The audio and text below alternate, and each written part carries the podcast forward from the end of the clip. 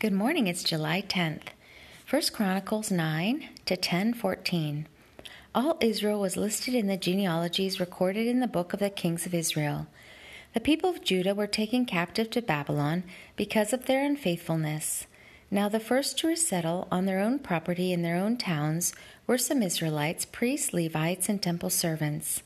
Those from Judah, from Benjamin, and from Ephraim and Manasseh, who lived in Jerusalem, were Uthai, son of Ammihud, the son of Omri, the son of Imri, the son of Bani, the descendant of Perez, son of Judah.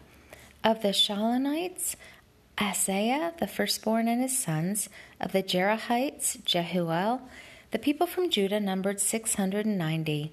Of the Benjamins, Sallu, son of Meshullam, the son of Hodaviah, the son of Hassenuah, Ibneiah, son of Jeroham, Elah, son of Uzzi, the son of Mikri, and Meshullam, son of Shephatiah, the son of Reuel, the son of Ibnijah. The people from Benjamin, as listed in their genealogy, numbered 956. All these men were heads of their families. Of the priests, Jedediah, Jehoiarib, Jakin, Azariah son of Hilkiah, the son of Meshullam, the son of Zadok, the son of Meraioth, the son of Ahitub, the official in charge of the house of God, Adaiah, son of Jeroham, the son of Pashhur, the son of Malkijah, and Maasai, son of Adiel, the son of Jahzerah, the son of Meshullam, the son of Meshillemith, the son of Immer, the priests who were heads of families numbered 1,760.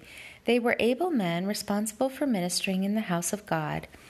Of the Levite, Shemaiah, son of Hasshub, the son of Azrikam, the son of Hashabiah, a Merarite, Bechaber, Heresh, Galal, and Mattaniah, son of Mika, the son of Zikri, the son of Asaph, Obadiah, son of Shemaiah, the son of Galal, the son of Jeduthun, and Berekiah, son of Asa, the son of Elkanah, who lived in the villages of the Netophathites. The gatekeepers, Shallum, Akkub, Talmon, Ahiman, and their brother Shallum, their chief being stationed at the king's gate on the east, up to the present time. These were the gatekeepers belonging to the camp of the Levites. Shallum, son of Kore, the son of Ebiasaph, the son of Korah, and his fellow gatekeepers from his family, the Kohathites, were responsible for guarding the thresholds of the tent, just as their fathers had been responsible for guarding the entrance to the dwelling of the Lord. In earlier times, Phinehas, son of Eleazar, was in charge of the gatekeepers, and the Lord was with him. Zechariah, son of Meshelemiah, was the gatekeeper at the entrance to the tent of meeting. Altogether, those chosen to be gatekeepers at the thresholds numbered 212. They were registered by genealogy in their villages. The gatekeepers had been assigned to their positions of trust by David and Samuel the seer.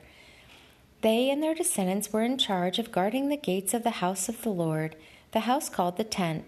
The gatekeepers were on the four sides east, west, north, and south. Their brothers in their villages had to come from time to time and share their duties for seven day periods. But the four principal gatekeepers, who were Levites, were entrusted with the responsibility for the rooms and treasuries in the house of God. They would spend the night stationed around the house of God because they had to guard it, and they had charge of the key for opening it each morning. Some of them were in charge of the articles used in the temple service. They counted them when they were brought in and when they were taken out. Others were assigned to take care of the furnishings and all the other articles of the sanctuary, as well as the flour and wine, and the oil, incense, and spices. But some of the priests took care of mixing the spices. A Levite named Mattithiah, the firstborn son of Shallum the Kohathite, was entrusted with the responsibility for baking the offering bread. Some of the Kohathite brothers were in charge of preparing for every Sabbath the bread set out on the table. Those who were musicians, heads of Levite families, stayed in the rooms of the temple and were exempt from their other duties because they were responsible for the work day and night. All these were heads of Levite families, chiefs as listed in their genealogy, and they lived in Jerusalem. Jeiel, the son of the father of Gibeon, lived in Gibeon. His wife's name was Maakah, and his firstborn son was Abdon, followed by Zur, Kish, Baal, Ner, Nadab, Gedor, Ahio, Zechariah, and Mikloth. Mikloth was the father of Shimeam. They too lived near their relatives in Jerusalem. Ner was the father of Kish, Kish the father of Saul, and Saul the father of Jonathan, Malki-Shua, Abinadab, and Esh-Baal. The son of Jonathan, Merib-Baal, who was the father of Micah. The sons of Micah, Pithon, Melek, Tahrea, and Ahaz. Ahaz was the father of Jadah. Jadah was the father of Alemeth, Azmaveth, and Zimri, and Zimri was the father of Moza. Moza was the father of Binea. Rephaiah was the, his son, Eleasah his son, and Azel his son.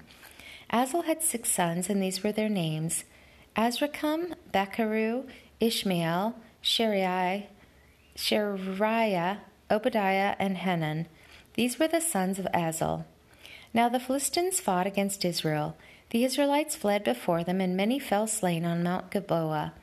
The Philistines pressed hard after Saul and his sons, and they killed his sons Jonathan, Abinadab, and Malki-Shua.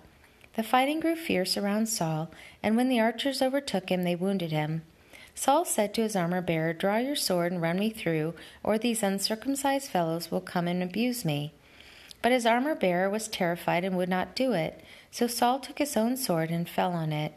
When the armor bearer saw that Saul was dead, he too fell on his sword and died. So Saul and his three sons died, and all his house died together. When all the Israelites in the valley saw that the army had fled, and that Saul and his sons had died, they abandoned their towns and fled and the Philistines came and occupied them. The next day, when the Philistines came to strip the dead, they found Saul and his sons fallen on Mount Gilboa.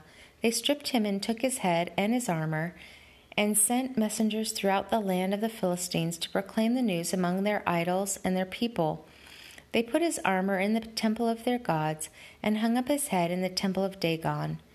When all the inhabitants of Jabesh Gilead heard of everything the Philistines had done to Saul, all their valiant men went and took the bodies of Saul and his sons and brought them to Jabesh.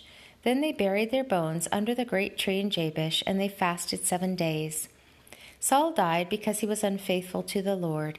He did not he did not keep the word of the Lord, and even consulted a medium for guidance, and did not inquire of the Lord. So the Lord put him to death and turned the kingdom over to David, son of Jesse.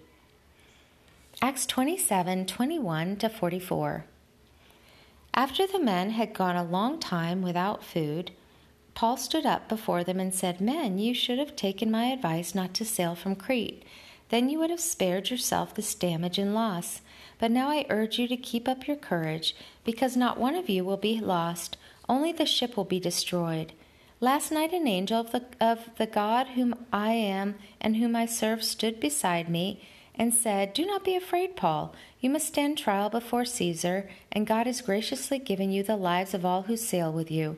So keep up your courage, men, for I have faith in God that it will happen just as he told me. Nevertheless, we must run aground on some island. On the fourteenth night, we were still being driven across the Adriatic Sea, when about midnight the sailors sensed they were approaching land. They took soundings and found that the water was a 120 feet deep. A short time later, they took soundings again and found it was 90 feet deep. Fearing that we would be dashed against the rocks, they dropped four anchors from the stern and prayed for daylight. In an attempt to escape from the ship, the sailors let the lifeboat down into the sea, pretending they were going to lower some anchors from the bow. Then Paul said to the centurion and the soldiers, Unless these men stay with the ship, you cannot be saved. So the soldiers cut the ropes that held the lifeboat and let it fall away. Just before dawn, Paul urged them all to eat. For the last fourteen days, he said, you have been on, in constant suspense and have gone without food. You haven't eaten anything. Now I urge you to take some food. You need it to survive. Not one of you will lose a single hair from his head. After he said this, he took some bread and gave thanks to God in front of them all. Then he broke it and began to eat. They were all encouraged and ate some food themselves. Altogether, there were 276 of us on board. When they had eaten as much as they wanted, they lightened the ship by throwing the grain into the sea. When daylight came, they did not recognize the land, but they saw a bay with a sandy beach where they decided to run the ship aground if they could. Cutting loose the anchors, they left them in the sea and at the same time untied the ropes that held the rudders. Then they hoisted the foresail to the wind and made for the beach. But the ship struck a sandbar and ran aground. The bow stuck fast and would not move, and the stern was broken to pieces by the pounding of the surf. The soldiers planned to kill the prisoners to prevent any of them from swimming away and escaping. But the centurion wanted to spare Paul's life and kept them from carrying out their plan. He ordered those who could swim to jump overboard first and get to land. The rest were to get there on planks or on pieces of the ship. In this way, everyone reached the land in safety. Psalm 8 1 9. O Lord, our Lord, how majestic is your name in all the earth! You have set your glory above the heavens. From the lips of children and infants you have ordained praise, because of your enemies, to silence the foe and the avenger. When I consider your heavens, the work of your fingers, the moon and the stars which you have set in place, what is man that you are mindful of him, the Son of Man that you care for him? You made him a little lower than the heavenly beings, and crowned him with glory and honor. You made him ruler over the works of your hands. You put everything under his feet all flocks and herds, and the beasts of the field, the birds of the air, and the fish of the sea, all that swim the paths of the seas. O Lord, our Lord, how majestic is your name in all the earth. Proverbs for today is 18:23 to 24. A poor man pleads for mercy, but a rich man answers harshly. A man of many companions may come to ruin, but there is a friend who sticks closer than a brother. The word of the Lord. Thanks be to God. Walk with a King today and be a blessing.